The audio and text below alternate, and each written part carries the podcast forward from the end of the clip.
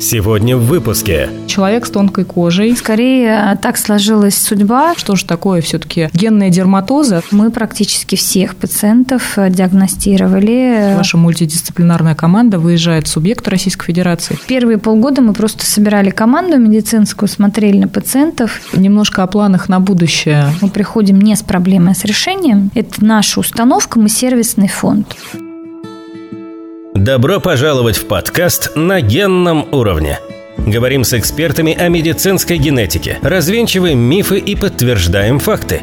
У микрофона Елена Абелева, кандидат биологических наук, заведующая организационно-методическим отделом медико-генетического научного центра имени академика Николая Павловича Бачкова – Добрый день, уважаемые слушатели. С вами подкаст «На генном уровне». Это подкаст медико-генетического научного центра имени академика Николая Павловича Бачкова. И в сегодняшнем выпуске мы хотели бы поговорить про наследственные заболевания кожи. Все мы знаем выражение «я», «чувствовать кожей» или «человек с тонкой кожей». Так говорят, когда имеют в виду очень высокочувствительного и легкоранимого человека. Однако для врачей-дерматологов данная фраза может означать серьезное наследственное заболевание. Сегодня мы хотели бы поговорить о детях и взрослых с редкими генетическими заболеваниями кожи, в том числе с такими такими болезнями, как булезный эпидермолиз и ихтиоз. Это два наследственных заболевания, которые поражают кожу, и они возникают по причине поломки в ряде генов, которые обеспечивают целостность кожных покровов, а именно обеспечивают защитную и барьерную функцию кожи и нормальное функционирование кожи. При заболевании булезный эпидермолиз на коже и слизистых оболочках появляются так называемые волдыри, пузырики, эрозии в результате незначительных травм и даже могут и без них появляться, без травм. Кожа при этом отслаивается, появляются открытые раны, которые, в свою очередь, могут инфицироваться. И, конечно, таким пациентам необходимы постоянные перевязки. Метафорично этих пациентов сравнивают с бабочками и называют их дети-бабочки. При следующем заболевании, которое называется ихтиоз, оно, как и булезный эпидермолиз, представляет собой редкое генетическое заболевание, при котором нарушаются процессы ороговения кожных покровов, и кожа при этом утолщается и сильно шелушится, появляются так называемые чешуйки. Поэтому данных пациентов также метафорично метафорично сравнивают с рыбками и называют этих пациентов дети-рыбки. К сожалению, на сегодняшний день булезный эпидермолиз неизлечим, но благодаря правильному уходу дети-бабочки могут жить практически полноценной жизнью, лишь с небольшими ограничениями. Собственно, о том, как сегодня оказывается всесторонняя помощь и поддержка пациентам, детям-бабочкам и детям-рыбкам, о благотворительном фонде «Дети-бабочки», который помогает пациентам с редкими заболеваниями кожи, который осуществляет адресную помощь, генетическую диагностику, патронаж и медицинское сопровождение, а также реабилитацию, решает ряд юридических вопросов, психологических вопросов. Мы сегодня хотели бы поговорить с нашим гостем, экспертом в студии Аленой Александровной Куратовой. Я очень рада вас видеть сегодня в нашей студии. Спасибо, что согласились прийти на эфир. Алена Александровна является учредителем и руководителем благотворительного фонда «Дети-бабочки», основателем узбекского благотворительного фонда «Капалак Балагар», учредителем Международной ассоциации по генетическим заболеваниям, международным экспертом по редким заболеваниям заболеваниям и специалистом в области организации здравоохранения. Алена Александровна, здравствуйте. Да, здравствуйте. Да, пока дослушали мои регалии, каждый раз меня это смущает. Думаю, господи, неужели все это я? Ну что ж, Алена Александровна, первый вопрос, который хотелось бы мы закономерно, наверное, вам адресовать. Все-таки вот как возникла идея создания благотворительного фонда «Дети-бабочки»? Быть может, это личная история или это какая-то другая жизненная Вы история? Вы знаете, когда фонду исполнилось 10 лет, сейчас уже фонду 13 лет, я сказала, что давайте я уже больше не буду рассказывать о том, как мы организовались, потому что это какие-то дела минувших дней. Хочется все время про будущее, особенно учитывая, в каком мы времени живем, в таком будущем. Поэтому, если кратко, то нет, у меня нет личной истории, у меня не больны ни дети, не больна ни я сама. То есть с этим нет никаких вопросов. Скорее, так сложилась судьба, что когда-то в моей жизни появился один мальчик с таким заболеванием, мимо которого я не могла пройти, и желание помочь превратилось в какую-то такую помощь, когда я через какое-то время очнулась и поняла, что у меня уже фонд, у меня уже дети, у меня уже сотрудники, у меня уже сайт, и что-то еще вокруг происходит. Просто вот как бы тебя ведет, да, и твое предназначение. Поэтому вот так случилось, и я совершенно вообще никогда не занималась ни благотворительностью на тот момент, ни волонтерством, ничем. А сколько вот. лет э, существует ваш фонд? 13 а, лет. 13, да, 13 лет. 2011 года. Да, получается. да, и когда фонд э, организовался, то совершенно, конечно, была другая структура вообще, в принципе, для некоммерческих организаций. Ничего не было того, что есть сейчас, и ты начинал, ну, не просто там с нуля, а минус какого-то там, да, уровня, поэтому весь спектр эмоций и проблем, с которыми мы сталкивались как социально ориентированный НКО, он мне знаком, да, и есть еще важный момент, что я не наемный менеджер, да, я все это сделала сама со своей командой, поэтому, конечно, ретроспективно было по-разному. Но то, что мы единственные на пространстве СНГ, кто занимается системной помощью детям и взрослым с генными дерматозами. Это действительно так. Поэтому вот Капалак Балалар, узбекский фонд, это дети-бабочки на узбекском языке. И там есть еще У меня возникал такой вопрос, как да. переводится все-таки это выражение. Балалар, Кудакон Шапархо, это на таджикском. То есть у нас есть... Сейчас мы в Армении начинаем заниматься этим, поэтому, скажем так, мы, правда, реально единственные на таком большом куске суши, кто системно от нуля до окончания, скажем так, всеми проектами охватывает всю жизнь нашего пациента. Алена Александровна, а на сегодняшний день какое количество пациентов насчитывает фонд «Дети бабочки»? А, две с половиной тысячи, если говорить и про Российскую Федерацию, и про СНГ, то есть если говорить и про Б, и про Ихтиоз, это около двух с половиной тысяч э, около пациентов. Тысяч. Да. Ну, у нас научно-популярный подкаст на генном уровне, поэтому мы стараемся э, как можно да, больше рассказывать про наследственные заболевания, про их диагностику, лечение. Вот давайте немножко нашим слушателям, так, может быть, большими мазками расскажем, что же такое все-таки дерматоза дерматозы, особенно булезные эпидермолиз и ихтиоз, как они развиваются, какова причина возникновения? Ну, вы уже болезни? прекрасно рассказали, да, вот эта вот э, эфемерная история про бабочки и рыбки, она очень классно отображает на самом деле, что действительно происходит. То есть бабочки – такая хрупкая, как крыло бабочки, что она травмируется от любого трения швов одежды, от объятий мамы, от каких-то ударов, еще что-то образуются такие раны, как от ожогов. Да, то есть кожа действительно сходит, да, образуются раны, которые может инфицировать инфицироваться, поэтому вот бабочки. Ихтиоз то же самое, вот рыбки, да, если посмотреть на наших пациентов с ихтиозом, да, то есть они как бы как ихтиандры такие, да, то есть вот с кожа, да, с чешуйками. Угу. При этом понятно, что и существует различное количество форм, да, есть рецессивно-дистрофический булезный эпидермолиз, есть синдром Киндлера, есть простая форма булезного эпидермолиза, с которой пациенты живут зачастую даже не зная, что у них булезный эпидермолиз. Это как раз та когорта пациентов, которая практически никогда не обращается к нам, потому что им не нужна помощь. Есть разные виды ихтиоза, да, там вульгарный ихтиоз, там синдром Орликина. Они тоже разные по степени тяжести. И в основном наша такая целевая группа – это как раз очень тяжелые пациенты с очень тяжелыми проявлениями, для которых очень высокий уровень инвалидизации. И поэтому чем раньше мы этого пациента ловим, скажем так, в самом начале, в период новорожденности, и учим родителей ухаживать за кожей, вообще как с этим жить, тем больше велика вероятность того, что он будет жить как обычный нормальный человек. Ну и, соответственно, качество жизни тоже такого пациента. Безусловно, да. И мне очень радостно, что мы вообще, в принципе, сейчас уже там, да, в 23-м году начали говорить про то, как важна история с качеством жизни, потому что еще 10 лет назад это, в принципе, невозможно было произносить, потому что до этого было как до звезды. Угу. Тогда было вообще важно просто спасти, сохранить руки, сохранить угу. кожу, ни про какую никакого качества жизни с точки зрения там, детского сада, школы, еще что-то речи не шло. Это сейчас мы говорим о том, что такие пациенты, да и вообще, в принципе, орфанные Ведут пациенты... совершенно полноценную Безусловно, жизнь. безусловно, что вообще орфанный пациент, неважно какой, может претендовать на качество жизни. Это же абсолютный космос, да, как вот все это происходит, с какой скоростью. На генном уровне.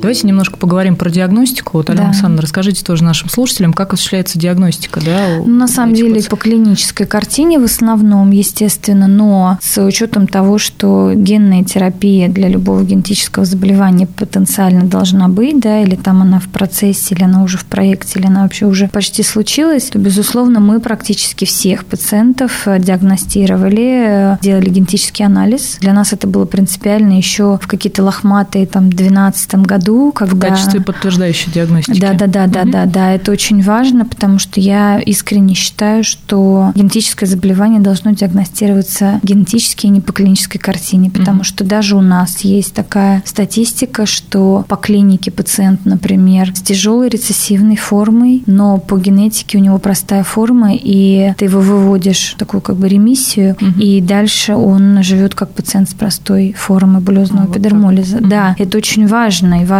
через генетический анализ давать и прогноз, и понимать картинку, как будет развиваться да, заболевание. Мы, имея, скажем так, технические уже возможности, можем там практически стопроцентной вероятностью понимать, как будет развиваться раны на том или ином пациенте. Насколько знаю, даже ваш фонд «Дети бабочки» осуществляет как раз-таки вот такую программу, которая называется «Генетическое обследование тех пациентов, которые а, только-только обращаются Вы знаете, мы в 2011 году, когда образовались, я абсолютно возмущалась тем, что наши пациенты собирают этими вот смс-ками или там на личную карту какие-то абсолютно невменяемые там 20 с лишним тысяч евро для того, чтобы за 11 тысяч евро сделать генетический анализ в Германии. Потому что я не понимала вообще зачем. То есть я считала, что это должно быть точно в России и не для одного-трех пациентов, на которых мы там насобирали каким-то да, чудом, а все-таки в потоке. Поэтому мы в первые деньги, реально вы не поверите, первые деньги, там какие-то несчастные, там 600-700 тысяч рублей потратили именно на генетические разработки. Мы сделали договор с НИИ Петровского, который для нас разработал, собственно, алгоритм под булезный эпидермолиз. И для меня это было огромной гордостью, что мы с самого начала к дерматологическому заболеванию подходили с точки зрения генетики. Угу. А это какой год получается? В 2012 году. А, да, в 2012, да. То есть еще то есть фонд... через год через после год основания фонда? Да, угу. да, да. Потрясающе. Да. Но это потому, что ты все равно понимаешь, что на шаге вперед там на 10 лет ты должен смотреть на это заболевание по-другому. И когда ты на генетическое заболевание или там мультидисциплинарное заболевание смотришь все-таки по-разному, то раскрывается совершенно иная картина. Под разные только, призмы, так сказать, и точки зрения. Да? Не только кожа. У дерматологического больного, особенно тяжелого, там не только кожа, там абсолютно все. Гастроэнтерология, конечно, иммунология. Конечно, Но об этом мы поговорим да, чуть-чуть да, позже. Да. Алена Александровна, расскажите, пожалуйста, я вот когда готовилась к выпуску, внимательно читала ваш сайт, я знаю, что у вас существует достаточно большое количество программ помощи пациентам с генными дерматозами. Вот расскажите немножко про эти программы, как они осуществляют помощь, я... да, вообще как попасть в эти программы, нужно ли соответствовать каким-то определенным критериям? Да, да, нужно соответствовать критериям. Обязательно это то, что это 100% должен быть подопечный фонда. Тогда, когда у нас заключены все документы, да, то есть мы являемся оператором персональных данных, у нас все с этим очень-очень строго, и я считаю, что мы один из там лучших фондов в плане отчетности и прозрачности, поэтому важно иметь договор с фондом и подписанные все бумаги. Когда я говорю про программы, то да я говорю о том, что, знаете, мы такой зонтик для пациента. То есть это такой зонтик, который включает в себя все. От периода новорожденности, заканчивая уходом, неважно, где он будет, он будет в хосписе или дома, в каком угодно возрасте, но все, с чем сталкивается пациент, всегда там есть фонд. То есть с любой проблемой пациент может прийти в фонд, и мы ее будем решать. Вне зависимости от того, родился ли он, перевод в какое-то медучреждение, нужно ли лечь на реабилитацию, или это госпитализация в федеральное учреждение, или это сдача каких-то анализов, это поход в детский сад, это взаимодействие со школой, это какие-то психологические проблемы, логопедические. В подростковом возрасте мы занимаемся нашими пациентами с точки зрения профориентации. У нас есть программа для мам, мам, руки помощи, когда мы предоставляем нянь, и мы занимаемся еще женщинами. Это у нас шикарный проект «Редкие женщины», где мы возвращаем женщину в социальную жизнь. Мы подключаем программы по карьерному консультированию. И даже во взрослом возрасте это любые какие-то операции, да, где мы либо сопровождаем, либо помогаем с точки зрения квоты и так далее. То есть там даже сейчас с призывом да, какие-то были проблемы у наших пациентов. Всегда есть фонд, всегда есть кому прийти. И когда ко мне подходят мамы наших маленьких, не только маленьких пациентов и говорят, вы знаете, я поняла, что я не одна, я понимаю, что это такое, потому что к тебе подходит условно такая большая структура и говорит, ты не бойся,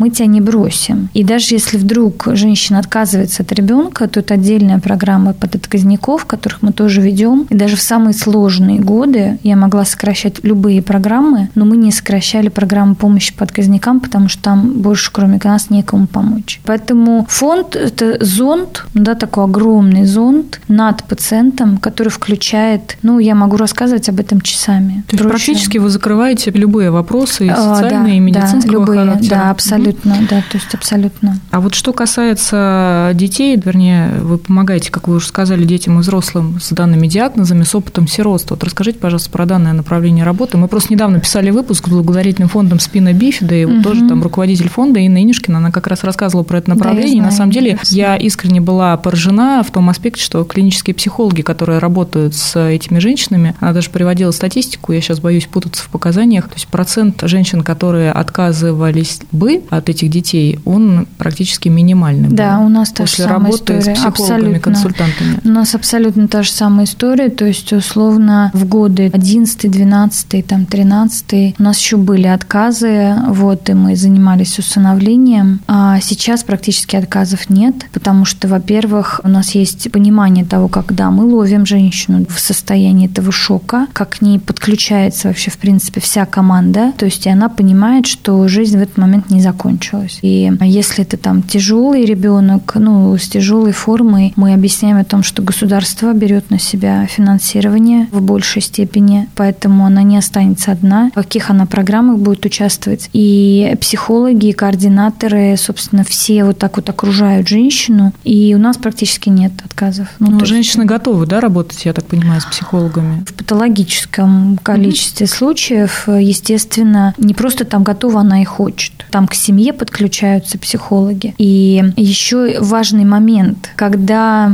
13 лет назад мои дети для врачей это были экспонаты из зоопарка, и никто ничего не знал, никто не понимал, что это такое, и все пугались, и никакой не было информации. Даже в московском регионе, прошу да, прощения. Да, везде. И представлялось это как-то очень вообще страшно. То сейчас мы смогли изменить, это была одна из моих самых больших задач, чтобы мой ребенок, ему было не стыдно признаться, я ребенок бабочка. Не все ходят в школу, они заканчивают вузы, они устраиваются на работу, им не стыдно. Так вот, вот эта масса накопленного вот этого в СМИ, да, вообще в обществе отношения, что булезный эпидермолиз – это уже не приговор. И когда мама залезает, да, в интернет и начинает об этом читать, она видит, что они ведут абсолютно нормальную обычную жизнь, что никакой истории с травлей или все умерли, ее нет. И даже мы вот долго, скажем так, отстаивали право на то, чтобы пациента другие фонды еще что-то не разматывали вот это вот на камеру, угу. как он там плачет, рыдает, мне хотелось сохранить уважение к пациенту. Вот этого уже нет.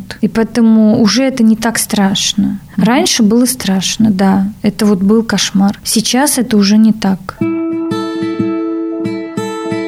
На генном уровне. Алена Александровна, насколько я знаю, благодаря усилиям вашего фонда «Дети-бабочки» бурезный эпидермолиз и ихтиоз были внесены в перечень нозологии, да, которые обеспечиваются высокотехнологичной помощью благодаря созданному президентом Российской Федерации фонду «Круг добра». Такой вопрос, может быть, из серии рядовых. Вообще, какое количество перевязочных материалов требуется вот, ну, ежедневно такому вот пациенту с булезным эпидермолизом? Ну, здесь надо, чтобы не вводить никого в заблуждение, только булезный эпидермолиз внесен сейчас в список заболеваний, потому что по ихтиозу нет нету условно тех средств, которые бы были патогенетического лечения. Поэтому для булезного эпидермолиза семья могла с рецессивно-дистрофической формой да, у ребенка должна была бы тратить от 300 до 700 тысяч рублей в месяц на перевязочные средства. Сами понимаете, это нереально. Соответственно, большая часть регионов, точнее регионы, где большая часть пациентов у нас, они в разной степени обеспечивали. Например, Москва обеспечивает уже там больше 10 лет пациентов да, за счет э, своих субсидий. Еще к часть регионов. Когда появился фонд «Круг добра», то мы достаточно быстро да, вошли туда. И сейчас, если говорить в денежном эквиваленте, то примерно 70% бюджета на перевязочные средства там, определенного ассортимента покрывает «Круг добра». Все остальное это уже покрывает регион, но это уже там прям копейки. Ну, то есть региональный бюджет, но он незначительный получается. Ну, уже, конечно, да, да когда «Круг добра» забрал, да, угу, да, да, конечно, добра. да. Что касается вот обучения специалистов и повышения квалификации, я знаю, что у вас достаточно тоже много лет ведется работа по повышению так называемой орфанной да, насторожности. Все-таки вы много рассказываете, и ваша мультидисциплинарная команда выезжает в субъект Российской Федерации. Вот хотелось бы тоже немножко послушать про это направление работы. Вообще, как осуществляется патронаж, какие специалисты входят в эту команду, и как вот осуществляется помощь уже на местах, в регионах таким пациентам? Да, ну здесь надо сказать вообще, собственно, почему мы на этот проект тратим основное количество усилий, потому что я абсолютно искренне была уверена в самом начале фонда, что надо тратить не на адресную помощь собирать, а на системную. Поэтому все наши серьезные деньги мы тратили на обучение врачей, выпуск книг и так далее. Поэтому все наши проекты там в 2014 году, в 2016, когда мы там получали большие деньги на системные да, вещи, то они были направлены исключительно на обучение врачей. То есть сначала мы собирали таких энтузиастов и возили за границу, потом обучали врачей с федерального учреждения, которое тогда было по нашей инициативе тоже открыто в научном центре здоровья детей. Потом мы, собственно, делали ЧОС, не постесняюсь такого слова, потому что по-другому назвать невозможно, по регионам, когда мы обучали регионы, сначала дерматологов и педиатров, и за счет именно этой программы двухлетней мы заработали прекраснейшую репутацию в профессиональном сообществе, и самое главное, выявили большее количество пациентов, и главное, еще нашли тех специалистов в регионах, которые готовы были заниматься этим. Угу.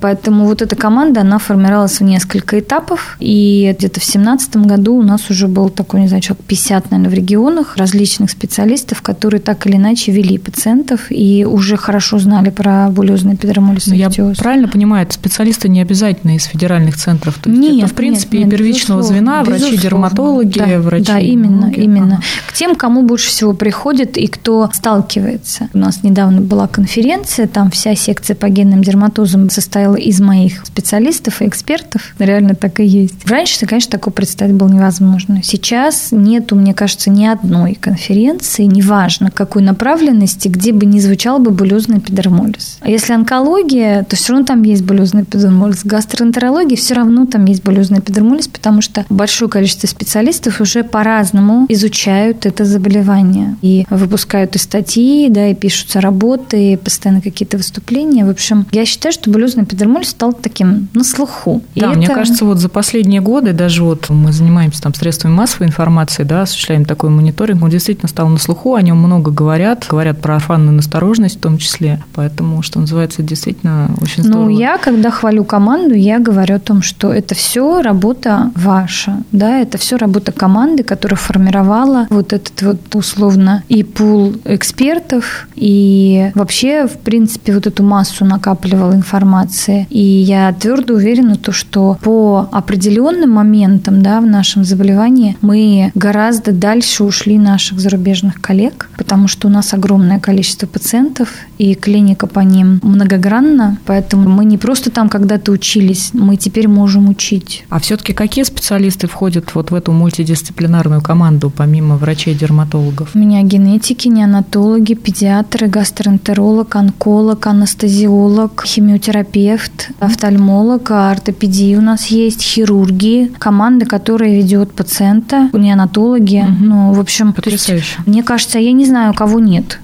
Да, вот вы сейчас перечислили, я думала, там буквально, знаете, три специальности. Нет, нет, вы перечислили уже практически около 10, наверное, специальностей. Да, все есть. Даже эндокринолог. Да. Алена Оксана, я правильно понимаю, то есть получается, что на сегодняшний день в регионах действительно вот эта адресная помощь, она выстроена таким образом, что если мы говорим, пациент, допустим, вот как вы в начале да, нашей беседы говорили, действительно в тяжелом состоянии находится, то ему не обязательно ехать в какой-то федеральный центр да, для оказания медицинской помощи, то есть, в принципе, всю медицинскую помощь ему могут вот оказать а, Смотрите, пока мы сейчас занимаемся вот этими условно для меня это орфанный МФЦ, орфанный медико-функциональный центр. Мы их делаем в виде центров генных дерматозов, когда занимаемся с регионом именно тем, чтобы рутинные обследования пациент все-таки проводил в регионе. У себя, да. Ну, не нужно ездить делать рентген с барием, условно, для этого не нужно ехать к федералам. Если раньше, да, нужно было, потому что экспертиза была только там, то сейчас интерес к орфанке, вы видите его совершенно по-другому, да, как бы он совершенно вообще иной. И я общаюсь с огромным количеством коллег с вот э, нашей орфанной темы, и я понимаю о том, что вся экспертиза может и должна быть в регионе. Вот высокая какая-то прям такая наука, да, она может отправляться к федералам. В тяжелые, прям совсем тяжелые, да. Но типовые случаи и булезного эпидермолиза, и ихтиоза, я искренне считаю, что регион совершенно способен с точки зрения,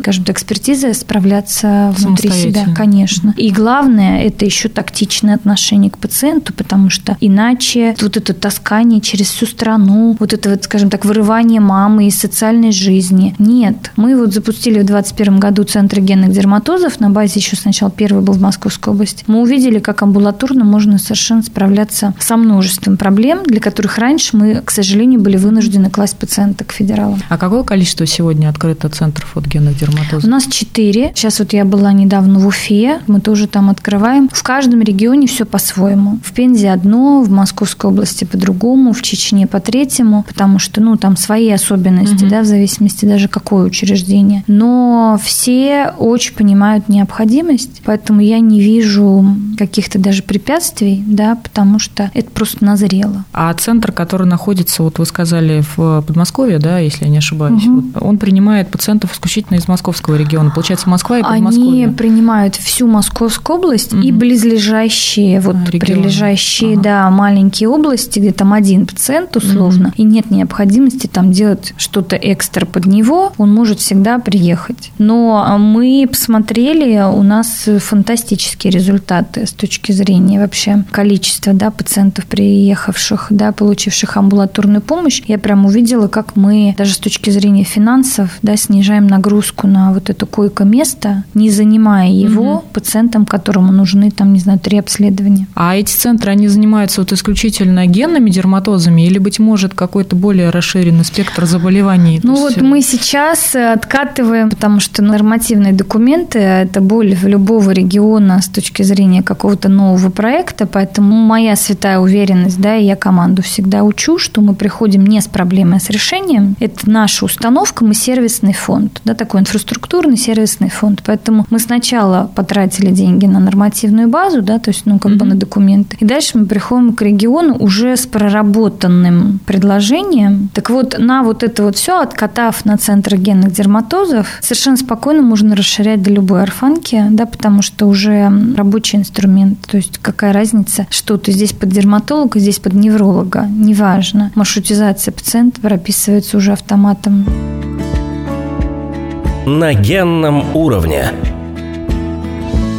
Деятельность вашего фонда «Дети бабочки» уже много лет не ограничивается только территорией Российской Федерации да, и генными центрами. Эксперты вашего фонда, насколько я знаю, делятся опытами также и с коллегами со стран СНГ, с постсоветского пространства и помогают организаторам здравоохранения в этих регионах в построении системы медико-социальной помощи на государственном уровне. Я знаю, что фонд, который находится в Узбекистане, не воспроизведу, сейчас прошу прощения его название. Да.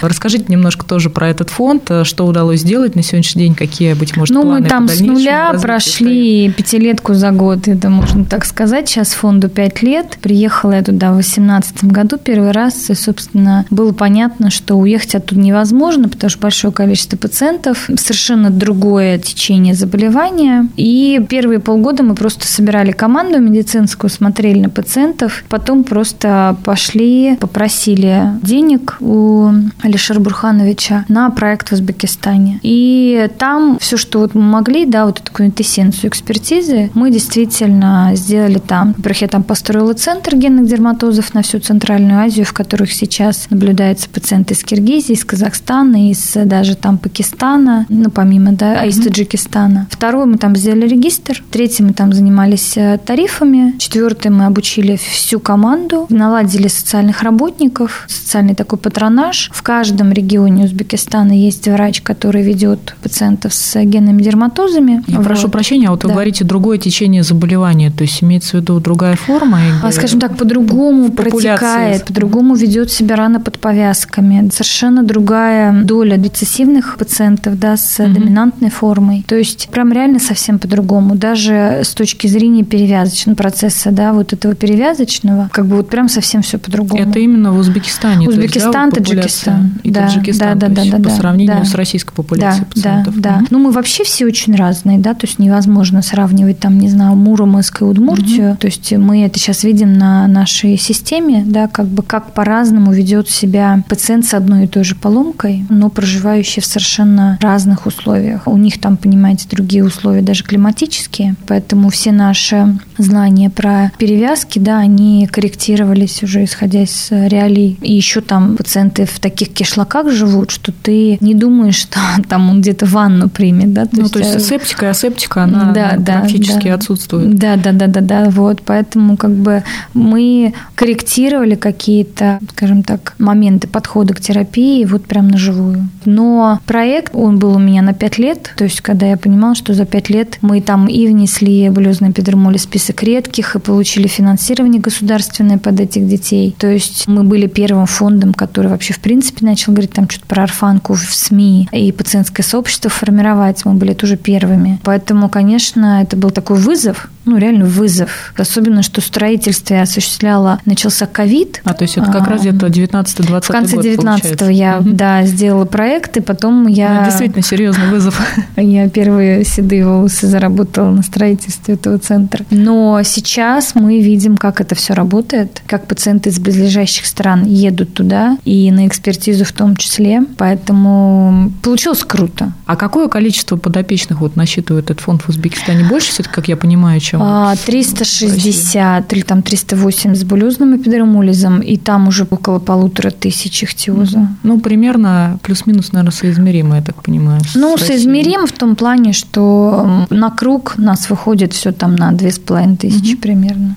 Ну и немножко поговорим, мне кажется, такой на сегодняшний день тоже актуальный вопрос по поводу цифровизации. Много мы читаем в СМИ касательно вашего фонда, что вы активно сейчас развиваете проект, который направлен, собственно, на внедрение цифровизации в управление здоровьем орфанного, то есть редкого пациента. И ваш фонд является первой некоммерческой организацией, которая, собственно говоря, внедрила в практику работу с большими данными на новый уровень. Вот расскажите, пожалуйста, об уникальном ПО. Я так понимаю, да, да. у вас разработана да. медицинская электронная система, которая называется регистр генетических и других редких заболеваний. Да. Собственно, он был разработан вашей командой. Мы много говорим тоже вот с нашими гостями про регистры и про их значение. Вот что все-таки удалось, э, каких результатов достичь с помощью этого регистра и может быть, какие-то планы на будущее? Что он а, позволяет? Ну, во-первых, он уже у нас есть пять лет. Да, то есть в 2018 году мы начали, да, ровно пять лет назад, в октябре как раз мы, в принципе, приступили к техзаданию, да, потом два с половиной года делали у нас 18 членов команды, 10 разработчиков. Мы делали два года эту систему. Аналогов ее нет в мире вообще, и mm-hmm. я точно знаю и могу сейчас заявить о том, что ни у кого в мире такого нет. То есть вы вот. первопроходцы, получается? Да, и я считаю, да, что наша система гораздо больше, чем фонд. Я это открыто тоже говорю, потому что, ну, во-первых, мы все медико-социальные генетические параметры туда запихнули. Во-вторых, мы занесли туда клинические данные за 13 лет. По некоторым пациентам и глубже, да, забирая вообще полностью все. Да, то есть мы оператор персональных данных. То есть весь анамнез, по сути, вообще персональные все, данные. Да, и все фотографии mm-hmm. по коже, все-все-все. То есть вот все, что мы собирали по пациентам, оно все в системе. И система, когда мы наконец заполнили, потому что мы еще полгода четыре методиста заполняли эту систему. То когда она у нас полетела, и я увидела уровень аналитики, полетела, я имею в виду, полетела в космос. Вот. Я думала, полетела. Нет, нет, нет, полетела в космос. Да, я же хотела запустить ее в космос, она у нас полетела туда. И я увидела уровень аналитики, потому что мы смотрим много глубже, да, чем вообще можно себе представить, да, потому что 1700 параметров позволяет тебе развернуть картину по заболеванию совершенно вообще в другой плоскости потому что я более чем уверена, что вся наука, она там. И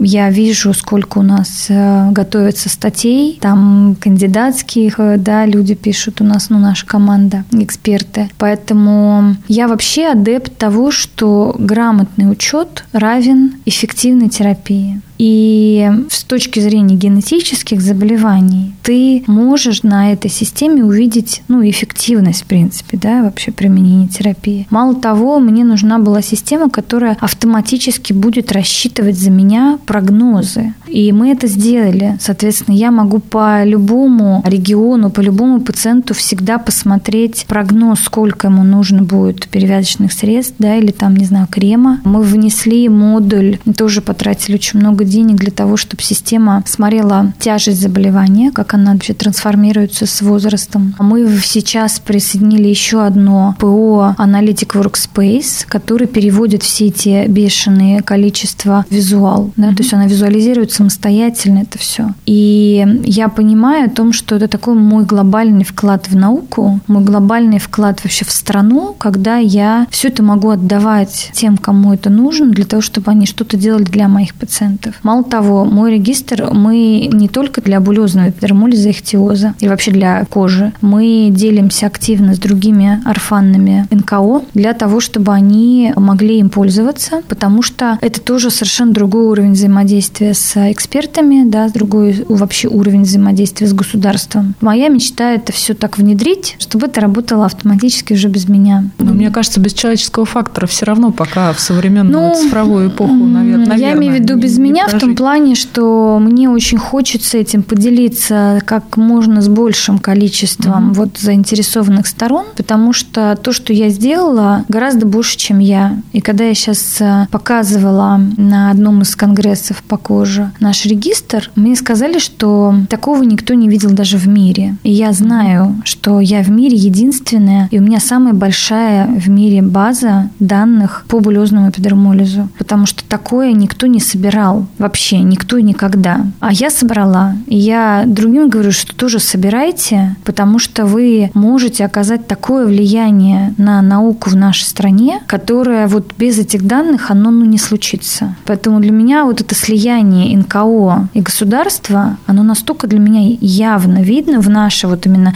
варфанной да, теме, когда мы каждый вот просто друг с другом вот бок о бок идем с производителями, с экспертами, с наукой, а мы можем обеспечить как раз вот это методическое заполнение данных. На генном уровне.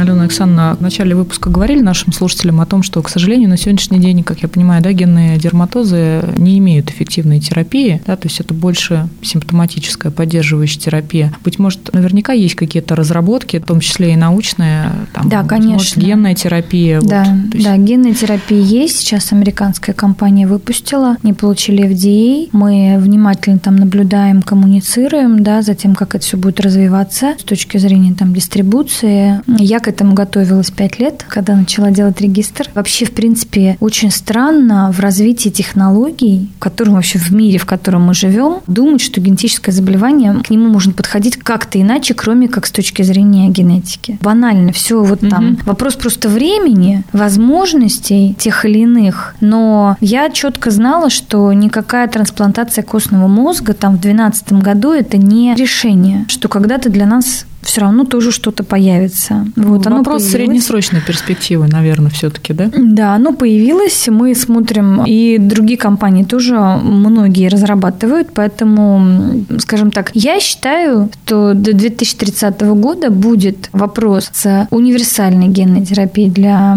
булезного эпидермолиза, он будет решен. Осталось 7 лет. Ну, через 7 лет я закроюсь. Хорошо.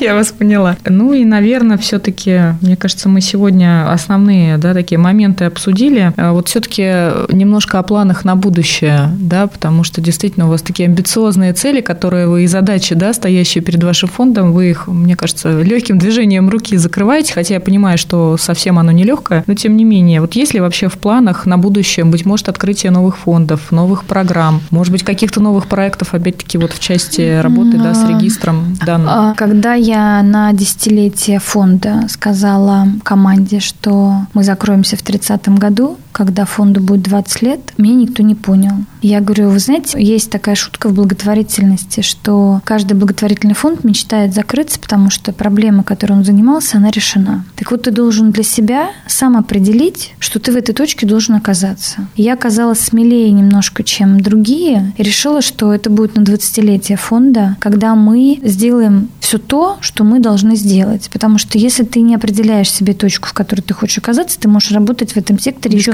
55 тысяч лет. Нет. И поэтому мы очень сильно ускорились. Мы понимаем о том, что мы огромный инфраструктурный фонд. Реально огромный. И я понимаю о том, что и где-то я заменяю собой государство. Но, например, когда-то не было федерального учреждения. Мы его создали, условно в него очень много вложили ресурсов, и сейчас оно может работать автономно. То же самое по очень многим проектам. И даже с точки зрения обеспечения, да, через круг добра. Ты отлаживаешь проекты, отдаешь их, ты уже меньше курируешь, все меньше, меньше, меньше. И ты понимаешь о том, что это работает с твоими ценностями на тех скоростях и в том формате, в котором это благостно для пациента. Поэтому максимум проектов мы понимаем, что мы интегрируем, и даже наши орфанные центры в регионах, это именно из этой же серии. Ты должен научить, ты должен отладить, ты должен сделать нормативку, и оно потом будет работать. Ты меняешь систему. Поэтому у нас сейчас именно даже регистр, который я мечтаю отдать в государство, мечтаю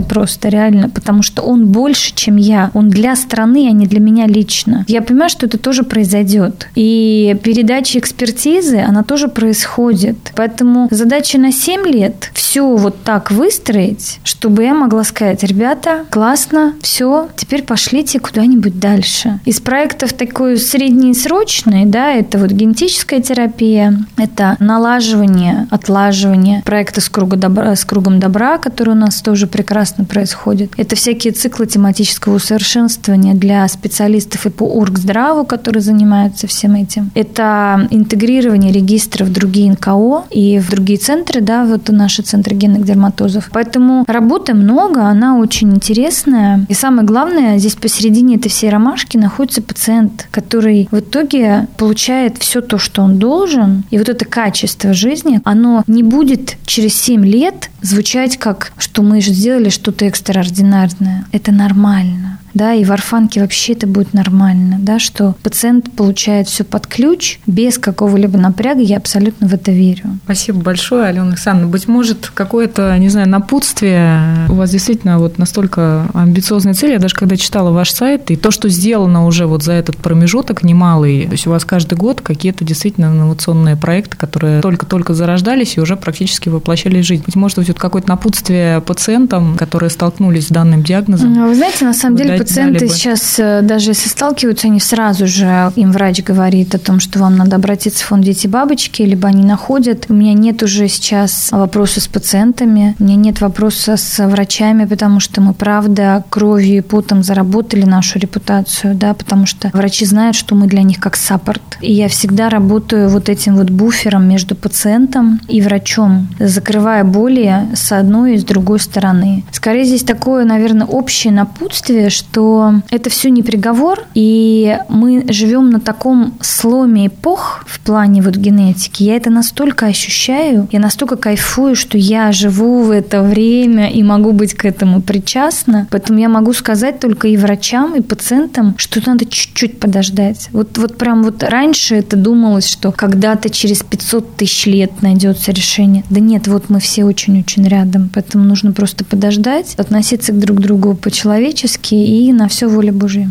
Ну что ж, будем ждать. Как говорил классик, осилит дорогу идущие. Большое спасибо, Алена Александровна, что нашли время, пришли спасибо. к нам сегодня в студию. А с нами сегодня в студии была Алена Александровна Куратова, учредитель и руководитель благотворительного фонда «Дети бабочки», основатель узбекского благотворительного фонда «Капалак Балагар», Международной ассоциации по генетическим заболеваниям, международный эксперт по редким заболеваниям, специалист в сфере организации здравоохранения, а также руководитель уникального проекта по созданию крупнейшей базы данных в мире по булезному эпидермолизу МИС, регистр генетических генетических и других редких заболеваний в России и отдельно для Республики Узбекистан. Большое спасибо. Спасибо, спасибо. Вы слушали подкаст на генном уровне. Пишите нам и задавайте ваши вопросы на почту gensobachka.meddefisgen.ru и благодарим студию Covercast в очередной раз за запись данного выпуска подкаста. До свидания. Всего Благодарю. доброго. Слушайте подкаст на генном уровне в Apple Podcasts, Google Podcasts, Яндекс.Музыка, Сберзвук, ВК, Overcast и на других стриминговых платформах –